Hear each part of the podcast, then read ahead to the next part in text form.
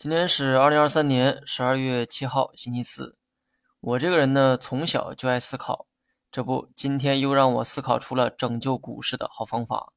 上面出了那么多的政策，都没起到好效果，我觉得我这套方法值得一试哈。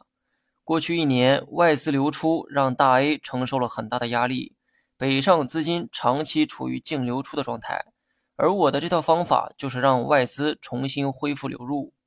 最近国家队开始进场增持 A 股，反正都要买入 A 股，为何不绕个圈子再来买呢？把资金拿到香港，然后借到沪深股通买入 A 股，这个时候北上资金就会呈现大幅流入的景象，外资不就回来了吗？